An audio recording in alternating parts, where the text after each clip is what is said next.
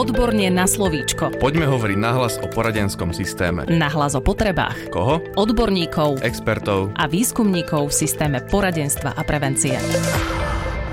Opäť po týždni je tu podcast Odborne na slovíčko. Pozdravuje vás Darina Mikolášová. Dnes sa budeme rozprávať o team buildingu a o tom, ako prostredníctvom neho podporovať vytváranie podporujúcej atmosféry v školskom kolektíve a takisto v novovzniknutej triede a aké benefity a výzvy využívanie tohto prístupu prináša. O tejto téme nám dnes prišla porozprávať Michaela Bubelíniová, ktorá pracuje vo Výskumnom ústave detskej psychológie a patopsychológie v rámci národného projektu Štandardy. Okrem iného sa venuje lektorstvu, coachingu, mentoringu, facilitácii, ako i konzultantskej činnosti v oblasti ľudských zdrojov. Vítajte pani Bubelíniová. Ďakujem za pozvanie. Veľmi rada hovorím na túto tému, lebo team building a práca s týmami je moja srdcová téma. Prečo je z vášho pohľadu tak dôležité robiť so žiakmi aktivity, ktoré podporujú jednak upevňovanie kolektívu v triede a jednak celkové učenie sa pracovať v týme, možno aj s ohľadom na zručnosti potrebné pre budúcnosť, ktorá nás čaká? No podľa mňa ľudia a deti sú sociálne tvory a keď sa niečo učíme, čokoľvek, tak sa nám to lepšie učí, keď sa to učíme v e, týme a v skupine. A zároveň je to aj o tom, že tímová práca alebo kooperácia patrí medzi zručnosti 21. storočia a dneska je veľmi, veľmi považovaná a dôležitá aj na pracovnom trhu. Dnes už človek ako jednotlivec takmer nič a nezmôže a nedokáže. Ak teda môžeme prejsť k niečomu konkrétnejšiemu, povedzte nám, aké sú aktivity, ktoré žiakov spájajú a ako ich môžeme dizajnovať tak, aby sme podporili, respektíve dosiahli toto prepojenie. Na toto sa dá odpovedať ako keby rôzne široko. Ja to možno budem pomenovať v takých skupinách, že aké sú to typy zážitkov alebo skúseností, lebo to sú veci, kde si ľudia majú šancu a deti majú šancu zažiť, že prekonávajú nejakú prekážku a podarí sa im to, že nájdu nejaké spoločné riešenie. A, a tým pádom si môžu zažiť úspech, čo je niečo, čo ich ako keby veľmi posúva a veľmi posilňuje tie vzťahy. Zároveň je to super v tom, že ak sú to aktivity, ktoré posilňujú vzájomnú dôveru, kde vzájomne tí ľudia a sa môžu spolahnúť jeden na druhého, kde si môžu poskytnúť vzájomnú pomoc. A ďalej také dôležité typy aktivít, ktoré pomáhajú pri budovaní tímov sú, keď sa ľudia môžu cez tie aktivity spoločne spoznávať. Lebo bežne, či už v triede, alebo len tak, keď sú vedľa seba deti, tak aj dospelí ľudia, tak máme pocit, že o sebe vieme veľa, ale nerozprávame sa o dôležitých veciach. No a ako ich dizajnovať? Je fajn, ak tam dodržiavame v podstate niečo ako kolbov cyklus, to znamená, že a najskôr pripravíme nejakú aktivitu, ktorú si deti alebo aj študenti zažijú a následne vlastne vytvoríme dostatočne dobrý priestor, aby ju mohli reflektovať, aby si uvedomili, čo zažili, čo sa naučili, čo sa dozvedeli, aké emócie tam si prežili a aby si vlastne ako keby uvedomili, že čo z toho, čo si zažili počas tej aktivity, môžu si odniesť do svojho skutočného života. V triede, v škole, v práci a tak ďalej. A taká posledná vec k tomu dizajnu je, že ak tie aktivity vlastne dávame do takej akoby špirály od jednoduchších po náročnejšie, po komplexnejšie, aby vlastne ako keby postupne sa nabalovali tie zručnosti, ktoré si získavajú detská alebo študenti. Predpokladám, že tak ako takmer pri každom rozvojovom nástroji, aj v tomto prípade môžeme hovoriť o istých nevýhodách a naopak výhodách. Ako by ste ich pri team buildingu pomenovali vy? Za mňa výhody team buildingu sú v tom, že je to cieľená aktivita, ktorou my vieme ovplyvňovať to, ako bude v konečnom dôsledku fungovať kultúra nejakej skupiny alebo nejakého týmu. Lebo keď aj existuje trieda my neurobíme žiaden team building, tak tá skupina tam vzniká. Ona si vytvorí nejaké svoje pravidlá, vytvorí si nejaké svoje hodnoty a ona bude fungovať nejako. Je otázka, či bude fungovať tak, ako to možno si my predstavujeme s takými hodnotami, s takými postojmi. Čiže ten team building je priestor na to, aby sme vlastne kreovali tú schopnosť fungovania toho týmu, aby sme si toto spoločne vlastne s tými deckami alebo študentami nastavili. A zároveň výhodou je, že máme v rukách možnosť, ako budovať tie vzťahy a, a ako budovať aj vzťahy medzi jednotlivcami aj medzi možno podskupinami, ktoré tam sú. Čiže sme v roli takého nejakého tvorcu. To sú všetko výhody toho team buildingu. Čo môžu byť nevýhody? Môže to byť pre niekoho napríklad veľmi také umelé a môžu si aj deti, aj dospelí hovoriť, že ja sa nemám chuť hrať a tie hry alebo tie aktivity aj tak nie sú také ako skutočný život a nemusia tomu ľudia napríklad veriť. Takže toto môže byť jedna z nevýhod team buildingu. No a samozrejme nevýhody môžu byť aj e, v súvislosti so zdrojmi, že nemusíme mať na to dostatok času, nemusíme mať na to kompetencie, aby sme vedeli urobiť dobrý ako keby team building.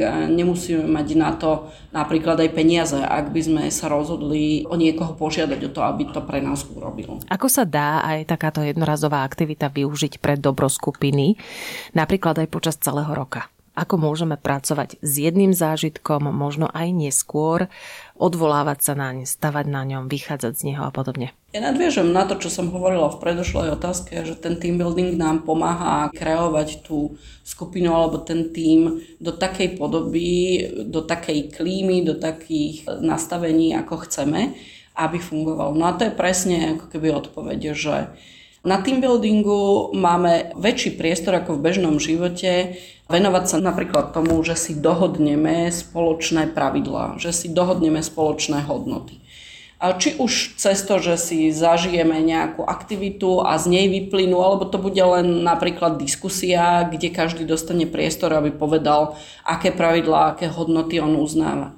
No a presne tieto my potom vieme s nimi robiť akoby celé ďalšie obdobie. Môžeme ich mať vyvesené triede, v priestore, kde robíme s deťmi a môžeme sa k ním postupne vracať. Môžeme aj počas vlastne toho školského roku prinášať krátke aktivity, ktoré podporia tie jednotlivé pravidlá alebo hodnoty alebo v prípade, že sa ten tým alebo tá skupina detí nespráva podľa toho, na čom sa dohodli, tak vieme sa vrátiť ako keby k tým veciam, ktoré vznikli na tom team buildingu a rozprávať sa o tom, prečo to nefunguje, ako by sme to prípadne vedeli zmeniť, aby to pre nás všetkých v tom týme alebo v tej skupine bolo užitočnejšie. Takže toto je napríklad spôsob, ako s tým vieme robiť. Je lepšie urobiť striedou jeden team building, napríklad na začiatku školského roka, alebo napríklad e, radšej jednu hodinu v rozvrhu venovať budovaniu vzťahov počas celého roka? Keby som mala dať takú odpoveď, tak si nevyberiem ani jednu z tých možností a poviem, že najlepšia je kombinácia obidvoch. Že urobiť team building niekde v úvode, keď sa tvorí tým alebo skupina a potom prinášať v pravidelných intervaloch napríklad tú hodinu za týždeň, a prečo? Pretože ten team building na úvod s väčšou časovou dotáciou nám poskytuje priestor na lepšie ako keby zarámcovanie tých aktivít, aj na lepšie spoznanie sa, aj na viacej reflexie. A potom následne v tých pravidelných intervaloch s tým vieme robiť a vieme sa k tomu vrácať. Ale keď si mám vybrať, tak je pre mňa lepšie robiť pravidelne, a venovať ten priestor e, každý týždeň, pretože ten samotný team building jednorázový nám neposkytne dostatok priestoru na celý učiaci cyklus. Od momentu uvedomenia si cez reflexiu a cez, až po naučenie tej novej zručnosti a prípadne po aplikáciu do praxe. Zatiaľ, čo máme napríklad, že každý týždeň alebo pravidelne aktivity, tak si ich vieme vystavať tak, že napríklad 5 venujeme nejakej téme a začíname zážitkom, potom reflexiou, následne budovaním zručností, následne aplikáciou. Čiže vytvára to väčší priestor na to, aby sme nechali prirodzený priestor na učenie sa aj na dozrievanie tých vecí, aby naozaj mohli byť vlastne prijaté tými ľuďmi, aby sa podľa nich mohli správať. Existujú nejaké malé rituály alebo aktivity, ktoré sa dajú robiť počas celého roka? Teda také, ktoré nezaberajú veľa času a pomáhajú budovať kolektív? Určite áno a ja som veľmi rada, že sa na to pýtaš a som aj veľmi rada, že vlastne ako keby do škôl už začínajú prenikať tieto typy aktivít. A sú to také veci, ktoré poznáte možno pod názvom, že ranný kruh alebo ranná komunita.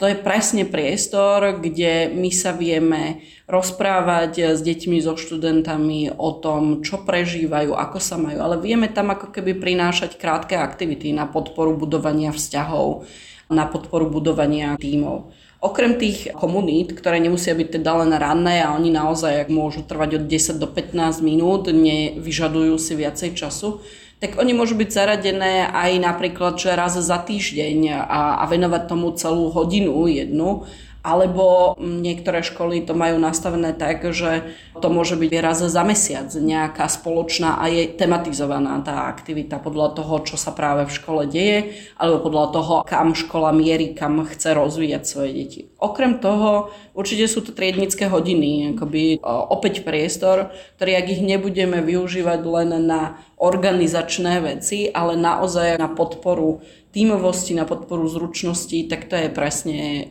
niečo, s čím vieme robiť opäť krátke, opäť nemusí to vyžadovať zásadné ani časové kapacity, ani veľké zručnosti. A je kopu dneska už aktivít, po ktoré si viete siahnuť. Keď sa v škole organizuje nejaký team building, kto všetko sa na tom podieľa? Akú úlohu napríklad v ňom zohrávajú pedagogickí a odborní zamestnanci? Ono to veľmi záleží, že ako sa postavíme k tomu team buildingu alebo k tým tímovým aktivitám, či si ich budeme tvoriť my, alebo či od niekoho požiadame.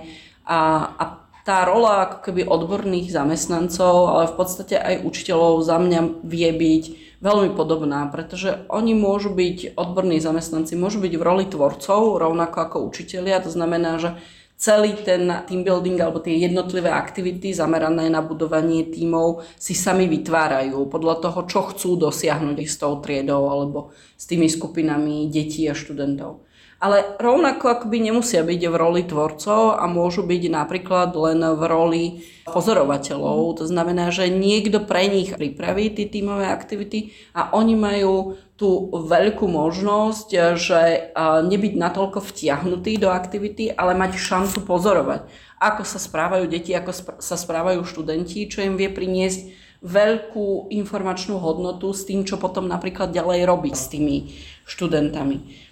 No a takisto môžu byť najmä odborní zamestnanci, a to chcem zdôrazniť v roli možno takých ako keby metodických podporovačov, lebo učitelia častokrát nemajú dostatok možno priestoru a ani kompetencií úplne zo škôl vysokých na to, aby robili tento typ aktivít.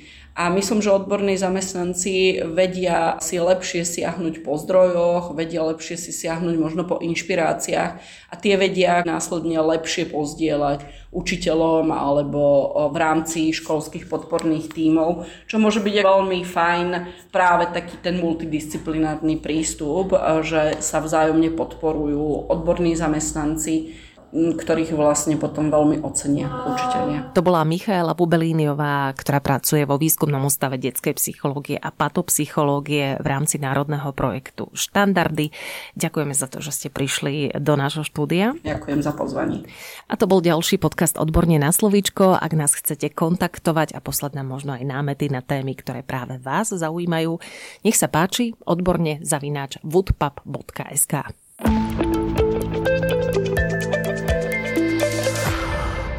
Podcast Odborne na slovíčko sa realizuje vďaka podpore z Európskeho sociálneho fondu a Európskeho fondu regionálneho rozvoja v rámci operačného programu Ľudské zdroje.